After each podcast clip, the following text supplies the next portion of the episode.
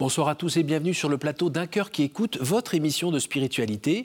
Aujourd'hui, j'ai le plaisir de vous présenter Aude Dugas. Bonjour Aude. Bonjour. Bienvenue. Merci de votre accueil. Alors, euh, je ne sais pas trop comment vous présenter parce que euh, je vois juste le mot Jérôme Lejeune qui est un peu partout. Euh, vous avez d'ailleurs déjà sorti deux livres, dont une grosse somme en 2019 qui s'appelait Jérôme Lejeune, La liberté du savant, qui était une biographie. Euh, voilà, Et en même temps, là, vous venez de, publier un, nouveau livre, euh, alors là, qui n'a pas tout à fait un rapport direct, sur euh, la ronde des vertus. on sent déjà que les anniversaires autour de, saint Thomas d'Aquin arrivent. et c'est paru aux éditions Salvator. Alors, bien, juste avant que vous nous, nous, parliez de Jérôme Lejeune et on va dire, de, son incidence dans votre vie, euh, bien, je vous invite à nous lire un extrait de texte de votre choix.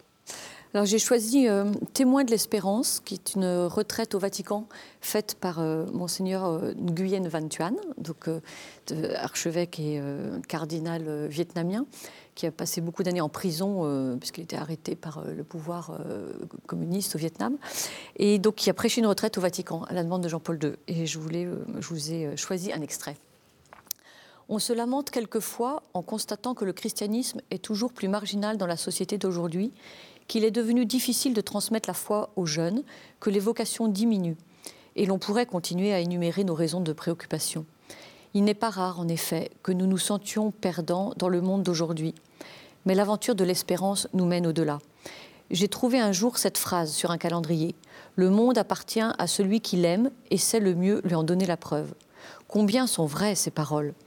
Dans le cœur de toute personne, il y a une soif infinie d'amour, et nous, avec cet amour que Dieu a versé dans nos cœurs, nous pouvons la rassasier. Mais il faut que notre amour soit un art, un art qui dépasse la capacité d'aimer simplement humaine. Beaucoup de choses, pour ne pas dire tout, dépendent de là. Afin de faire resplendir l'amour qui vient de Dieu, nous devons aimer tout le monde sans exclure personne. Soyez les fils de votre Père qui est aux cieux, car il fait lever son soleil sur les méchants et sur les bons, nous dit Jésus en Matthieu chapitre 5. Nous sommes appelés à être de petits soleils à côté du soleil de l'amour qui est Dieu. Alors, tous sont les destinataires de notre amour. Tous. Pas un tous idéal, formé de toutes les personnes au monde, que nous ne rencontrerons peut-être jamais, mais un tous concret, pour aimer une personne, il faut s'approcher d'elle, disait Mère Teresa. Je ne soigne jamais les foules, mais seulement les personnes. Pourquoi ce choix de texte, Aude?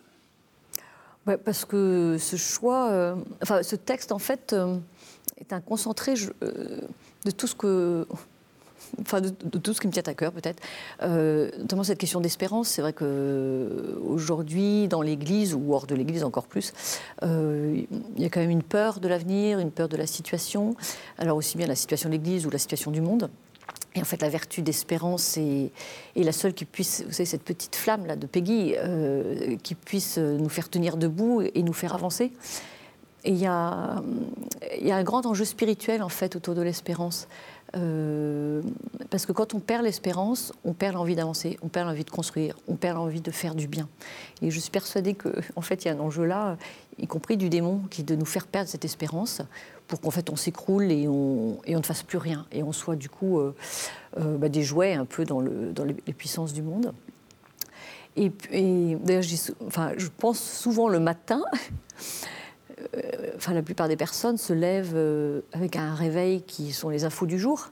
Donc en fait, vous n'avez pas encore posé le pied par terre, que vous êtes déjà inondé de toutes les horreurs qui se passent dans le monde. Mais moi, c'est un truc, je sors pas de ma couette quand j'entends ça. Enfin, c'est horrible. Vous n'avez pas, vous avez à peine encore vers les yeux que déjà vous entendez tout ce qui ne va pas dans le monde.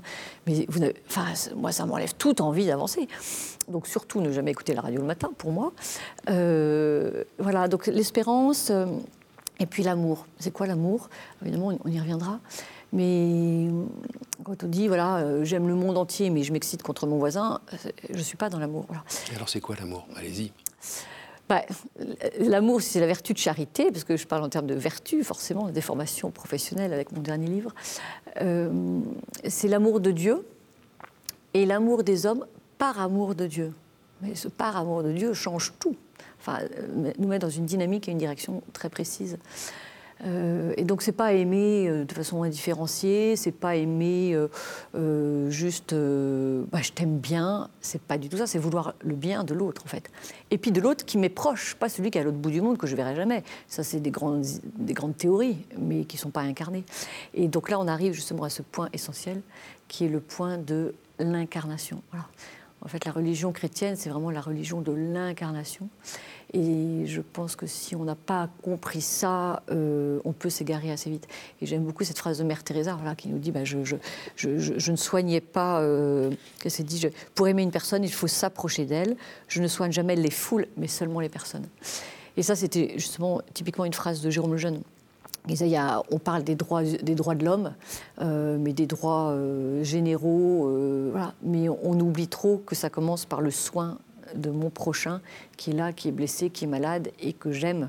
Et, donc c'est le droit de chaque homme et pas avec un grand H des hommes. Quel distinguo feriez-vous entre l'espérance et l'espoir?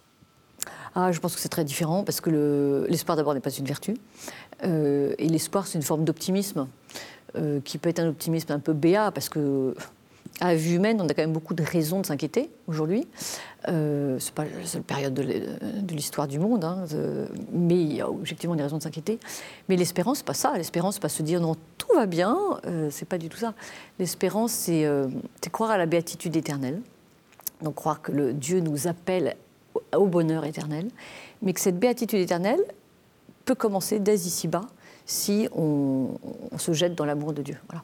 Ah, si c'est une vertu euh, théologale, c'est une vertu qui est donnée par Dieu, oui. on ne peut pas se la fabriquer Non.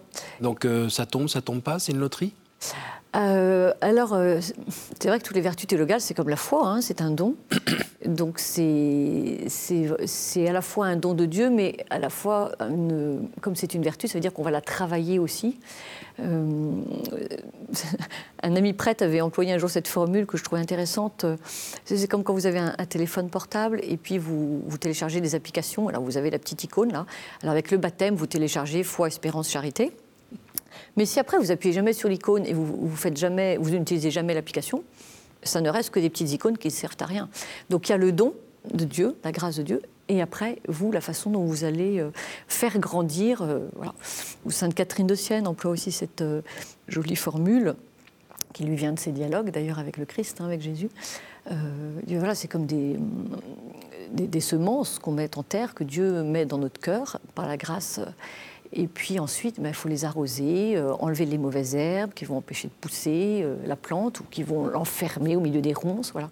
Et donc, pour que ça puisse donner, porter des, beaux fruits. Mais s'il n'y a pas la petite graine au début donnée par le Seigneur, euh, ces, vertus théologales peuvent passer. Alors, chez vous, cette, cette, semence, elle a été donnée dans le Grand Ouest? Oui, effectivement, en Vendée. Voilà, en Vendée. je suis vendéenne. Dans une famille de quatre enfants? Alors, trois, trois. Nous sommes euh, trois, voilà. Je suis la, dernière de trois. Famille catholique Oui, c'est vrai que j'ai eu la chance d'être. Euh, de, naître et d'être euh, élevée dans une famille catholique, très engagée, aussi bien du côté de mon père que de, de ma mère. Mes grands-parents, du côté maternel, allaient à la messe tous les matins, tous les jours. De, voilà. Et puis, euh, à l'époque, à 7h30 au village, voilà, vous, partiez euh, à cheval ou en vélo. Et, euh, et, du côté de mon père aussi, une famille très, très croyante. Ma grand-mère, mes tantes récitaient leur chapelet tous les jours. voilà. Mais comme, comme quelque chose de naturel, hein, on n'en rajoutait pas. Une famille de médecins? Oui, alors du côté de mon père, oui. Euh, famille de médecins, euh, mon père, mon grand-père, etc. Donc d'attention à l'autre, de service à l'autre, ça, ça a toujours euh, traîné dans la maison Médecin et puis, et puis homme de, enfin, de, droit, avocat ou notaire. Et puis du côté de maman, plutôt famille militaire et prêtre, effectivement. Donc oui, c'est un peu les clichés, hein, mais, mm-hmm. mais c'est quand même comme ça. Et, et c'est vrai que du côté de maman, il y a quand même beaucoup de prêtres et de religieuses. voilà. Et, je me souviens que quand on était petit, maman nous a beaucoup formés en nous, lisant La Miche de pain, ce fameux petit livre quand même qui a, bah fait grandir quand même des générations de, de petits euh, chrétiens. Et donc une façon très douce, je trouve, de, transmettre la foi euh, et, très belle. Vous lisez ça avec votre enfant, c'est un moment d'intimité aussi entre l'enfant et la, maman. Et puis où on, voilà, on petit à petit, on vous parle du bon Dieu depuis la création, etc. Et, puis ça grandit avec l'âge. Vous commencez à 3 ans, puis après il y a le, format un peu plus âgé, etc. Mais c'est vraiment très beau. Vous avez le souvenir d'une crise de foi? Non. Non, non, j'ai eu la chance d'avoir. Euh, Ou un moment où volontairement vous avez senti que vous rechoisissiez, vous repreniez vraiment à votre compte ce qui vous avait été transmis par, euh, par votre famille? Non. Tout se fait naturellement? Oui. Après, bien sûr, il y a des moments, enfin j'espère, on, on, grandit, euh, voilà, que notre foi grandit. mais... Des moments de, de, colère contre, contre Dieu ou d'incompréhension devant ce monde? En entendant notamment l'actualité, en, en se prenant les accidents de la vie, ou qui vous touchent, ou qui touchent vos proches non, jamais. Après, c'est vrai que parfois, il y a des... on dit bah, Seigneur, pourquoi? Voilà, alors évidemment, on pense à des cas de maladie, euh, de personnes euh, qui ont une vie très belle et puis euh, qui, qui, ont une maladie foudroyante ou qui perdent un enfant. Ou mmh. qui ont... On se dit Seigneur, pourquoi? Je ne comprends pas. Et puis d'autres qui ont des vies de patachons et puis qui sont sauvés.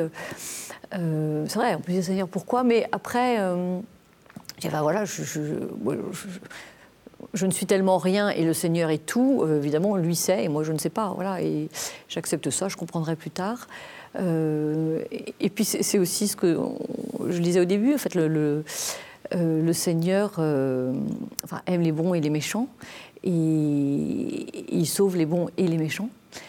Et puis, une fois, on m'avait dit, je trouvais ça intéressant, j'ai dit, mais pourquoi telle personne qui est extraordinaire est morte si jeune, et puis d'autres qui sont quand même, que je trouve des plaies? n'en finissent pas de vivre. Bon. Et cette personne m'avait dit, mais peut-être que le Seigneur leur donne plus de temps pour pouvoir se convertir. Et j'avais trouvé ça très beau. Je me suis dit, bah, c'est vrai, au fond, euh, cette personne qui a une vie euh, lumineuse comme une comète, bah, le Seigneur l'a rappelé à lui rapidement, mais il est rentré, ça y est, dans la, béatitude éternelle, qui est quand même le but de notre vie. Euh, notre vie, c'est pas de rester sur terre, notre vie, c'est de rentrer dans cette béatitude éternelle. Ça, c'est le sens de votre vie, de vous préparer à ça? Ah oui, oui. oui. Et vous le savez depuis longtemps? Bah oui, depuis la miche de pain. non mais voilà, enfin on sait qu'on est fait pour aller au paradis. Alors après, ça prend évidemment une couleur différente au gré de notre vie. Euh, parfois, il y a des moments creux, il faut se le rappeler pour... se dire, bon Seigneur, je crois. C'est un peu plus laborieux que... Et puis d'autres fois, on se dit, bah non, c'est... C'est évident. En fait, euh, ça ne veut pas dire que ce soit évident à vivre. Bien sûr, on a tous, enfin, en tout cas, on a des hauts, des bas, on a des épreuves, on a, voilà. Euh, mais quand on a la chance de goûter, parfois même de façon très éphémère, mais de, goûter parfois une, certaine joie profonde quand même de communion avec le Seigneur, euh, là, on se dit, mais, euh, mais en fait, c'est ça qui nous attend, puis tellement plus, quoi. Donc, quelque part, on a hâte. Après, en même temps, si un jour on est très malade, etc., euh, on se dit, je vais peut-être mourir. On dit, oui, enfin, j'ai hâte, j'ai hâte, oui, mais enfin, bon, je suis bien aussi ici. Donc, euh, il y a aussi l'instinct de survie. Euh, mais bon, quand on voit toutes ces personnes qui meurent avec un visage quand même lumineux. On a quand même des, témoignages autour de nous. Et on voit quand on accompagne des personnes euh, au seuil de la mort, leur visage tout d'un coup qui devient lumineux euh, quelques jours avant, quelques semaines avant, et on sent qu'ils sont déjà un peu ailleurs, et que dans cet ailleurs, leur visage est transformé. On se dit, bah, il y a vraiment euh, cette joie qui nous attend. Donc, le Seigneur nous met sur terre là parce qu'il a besoin de nous là pour témoigner de cet amour. Donc, il ne faut pas être pressé de mourir, mais bon, le jour où on est appelé. Euh, alors après, j'ai bien conscience que je dis ça aujourd'hui, et le jour où je serai là, ce sera peut-être plus dur. Hein. On verra. on verra. On verra euh, en quoi votre travail sur les vertus euh, vous aidera à faire ce qu'il faut, peut-être. Oui, Alors ensuite, vous êtes venu à Paris, vous êtes venu étudier notamment la philosophie à l'IPC Exactement, oui, à l'Institut de philosophie comparée, et puis après à la Sorbonne. Et, c'est vrai que cette formation à l'IPC. Ben d'abord, la formation que j'ai eue à l'école, j'étais à à Sainte-Catherine de Sienne, à Nantes, donc des, tenues par les sœurs de Pontcalec. Et c'est vrai qu'il y avait quand même une éducation euh, chrétienne profonde euh, et de l'intelligence, en fait, nourriture de l'intelligence. Euh, et donc après, l'IPC était une espèce de prolongement naturel, en fait. Mm-hmm. Et là, on a la chance de se plonger, de se plonger dans saint Thomas d'Aquin, qui est quand même une très grande joie de l'intelligence qui vous a permis notamment de... Mais voilà, d'écrire ce livre parce que, en fait, après, donc, euh, donc après l'IPC, je suis rentrée à la Fondation Jérôme Lejeune et puis après, j'étais en charge de la, cause de canonisation de Jérôme Lejeune. Et là, on nous demande, on nous dit, mais euh, pour, prouver sa sainteté, les, postulateurs, donc la personne qui est responsable d'une cause de canonisation, le postulateur doit apporter la preuve que ce, serviteur de Dieu, donc Jérôme Lejeune, a vécu chaque vertu chrétienne à un niveau héroïque. Hmm. Alors là, je me suis dit, il faut que je me replonge dans les vertus, parce que Mhm. c'est une chose de savoir les citer, Mhm. c'en est une autre de les connaître. Et du coup, je me suis dit, bah, le meilleur maître, évidemment, c'est saint Thomas d'Aquin. Et c'est sûr que sans cette formation à l'IPC, je n'aurais jamais osé me replonger, je pense, dans la somme. Comment vous vous, vous êtes euh, re- rencontré, j'ai envie de dire, avec euh, Jérôme Lejeune? Je rappelle que euh, sa naissance au ciel, En 94, ouais. voilà, le 3 avril, Exactement. voilà, donc euh, dans quelques jours. Le matin de Pâques. Voilà. Pâques. Oui, Mm. c'est plutôt. euh, Le jour de la résurrection. Ah oui, oui, tout le monde a, tout le monde a vu ça comme un signe. voilà. Comment s'est fait cette rencontre entre, euh, entre lui et vous? Euh, alors, je ne sais pas si c'est par hasard ou par providence. Euh, en fait, je, je- voilà, je travaillais dans une, autre, dans une association et je, je voulais changer et j'ai vu cette, il propo- il proposait donc euh, quelqu'un pour la, prendre en charge la, la communication de la Fondation Jérôme Lejeune. On était au tout début hein, de la Fondation parce que Jérôme Lejeune, donc euh, mort en 94, la Fondation s'est créée en 96 pour continuer son œuvre, donc au, au service des enfants handicapés mentaux, enfin des- de toute personne porteuse d'un handicap mental. Donc le, le Et pas que la trisomie 21 non, non, c'est tout, euh, tout handicap d'origine chromosomique. Alors la trisomie 21, évidemment, est la plus connue, mais il y en a beaucoup d'autres, euh, comme la maladie de l'X fragile, par exemple, et la, du cri du chat, enfin beaucoup d'autres. Et donc, euh, donc de continuer son travail, donc de recréer un, centre médical, une consultation médicale, créer un centre de recherche, et puis d'accompagnement et de défense de, la dignité de- des personnes handicapées mentales. Et la fondation donc s'est créée en 96 pour faire ça.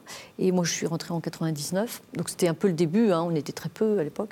Voilà, pour m'occuper de la communication. Et puis très vite, la communication s'est développée autour de la notion de la défense justement, la dignité des personnes handicapées mentales.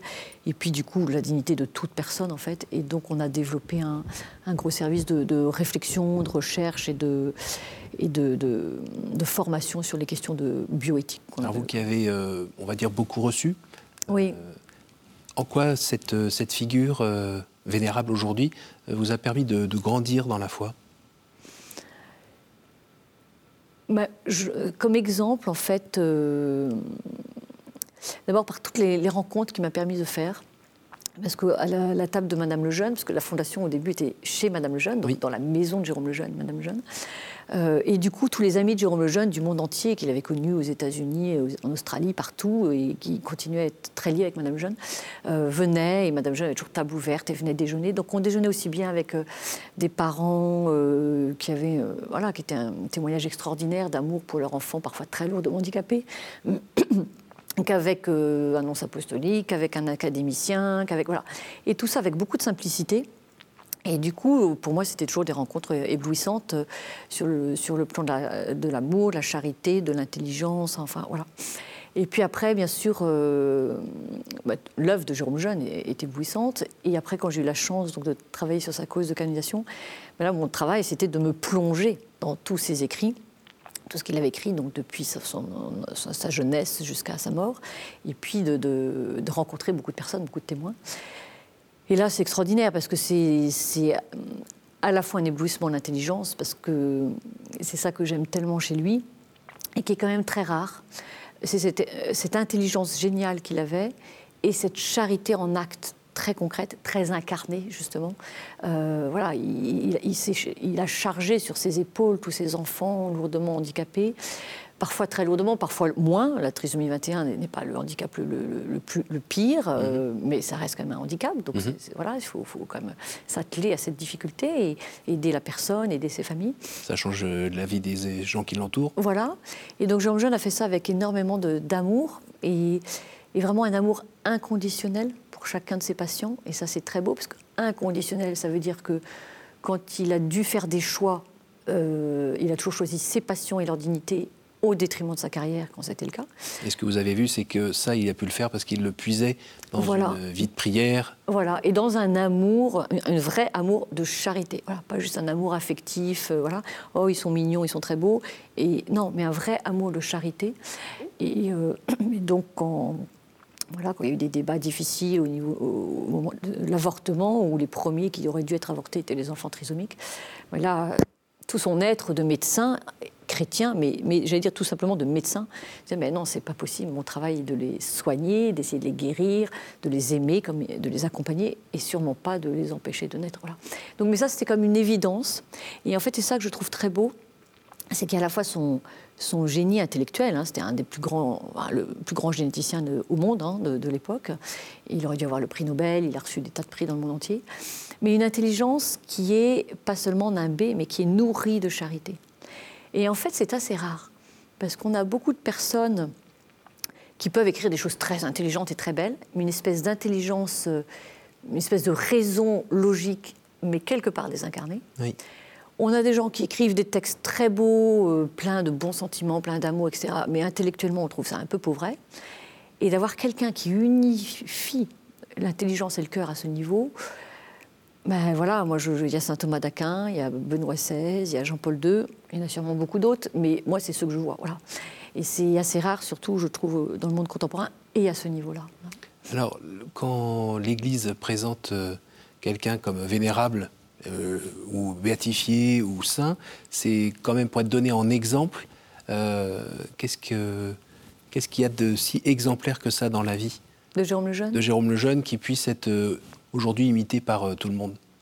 Alors le fait déjà que ce soit justement un scientifique mmh. chrétien euh, qui a toujours montré que la science ne s'opposait pas à la foi.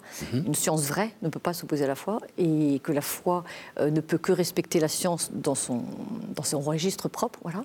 Donc cette unité profonde entre la foi et la science, ça, pour le monde contemporain, c'est très, très beau. Et du coup, beaucoup de chercheurs, de médecins, de scientifiques, euh, je veux dire, sont fans de Jérôme Jeune, voilà, comme, comme exemple intellectuel. Mhm. Euh, le fait qu'il soit laïque, marié, père de famille, grand-père, euh, qui était à Paris, à l'université euh, Paris-Descartes, il était doyen de la fac de médecine Paris-Descartes. Sous-entendu, c'est pas un ermite Mais voilà, qui vit dans un cadre qui serait entre guillemets protégé. Il se promenait dans Paris en vélo, donc les gens le voyaient. Donc, donc en fait, on peut se projeter. J'aime beaucoup Padre Pio, mais j'ai quand même plus de mal à me projeter dans la sainteté de Padre Pio. Mhm. voilà. Alors que Jérôme le Jeune, on peut tous se projeter. Et c'est une espèce de sainteté. Euh, alors quand je dirais facile, quand je dis facile, c'est pas du tout pour minimiser, au contraire, parce qu'elle est héroïque. Accessible. Mais accessible. Parce qu'en fait, c'était vraiment, il a, j'allais dire simplement, euh, pris au sérieux l'Évangile, et notamment cette très belle phrase de Matthieu, ce que vous avez fait au plus petit d'entre les miens, c'est à moi que vous l'avez fait. Et ça, en fait, toute personne baptisée est appelée à ça, tout simplement. Mais cette fidélité, parfois, demande de, euh, l'héroïsme. Euh, et pour Jean Jeune, on l'a vu, donc justement, quand il a choisi de défendre ses patients toujours, y compris contre les lois qui voulaient les supprimer, donc contre le pouvoir en place. Donc il a tout perdu, hein. ses, chercheurs, son laboratoire, ses financements, son prix Nobel. Mais il a continué, et, pour lui, c'était une évidence. Et du coup, ça, ben, nous sommes appelés à, ça dans chacune de nos, de petites vies. Et cette petite fidélité quotidienne, c'est chaque jour. Hein. Notre Père, donne-nous aujourd'hui notre pain de ce jour. C'est pas demain et dans dix ans.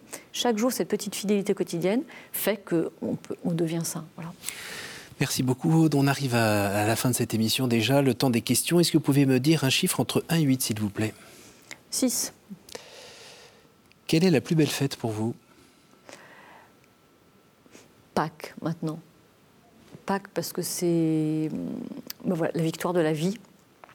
Je pense que quand, j'étais petite, c'était Noël, mais maintenant, euh, voilà, quand on grandit, on voit que la vie, il y a beaucoup de souffrance, beaucoup de chemin de croix, mais qu'en fait, euh, c'est la vie qui gagne, quoi. donc euh, c'est le but de notre vie. À nouveau, entre 1 et 8, un autre chiffre? 7. Quelle est la faute qui vous paraît la plus faible, la plus facile à pardonner? Peut-être la, peut-être la peur. Quelqu'un qui a peur euh, et donc qui fait des bêtises. Je me dis, euh, bah, c'est parce qu'il a, voilà, il n'a pas eu la chance d'être peut-être bien entouré, bien fortifié, bien conseillé. Euh, voilà. Et une dernière? Huit. Quelle est votre prière préférée? Ma prière préférée, j'aime beaucoup la prière du Père de Foucault et le Magnificat. Merci beaucoup, Aude.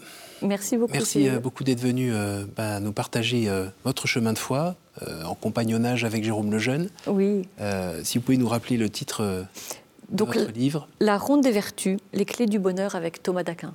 Et puis le précédent chez Jérôme Lejeune, sorti en 2019 Oui, là, c'est Jérôme Lejeune, La liberté du savant, qui est toute sa vie et avec son épouse. Paru aux éditions Artege. Merci beaucoup, merci à vous tous pour votre fidélité. N'hésitez pas à retrouver cette émission sur notre site www.ktotv.com. Et moi, je vous donne rendez-vous la semaine prochaine.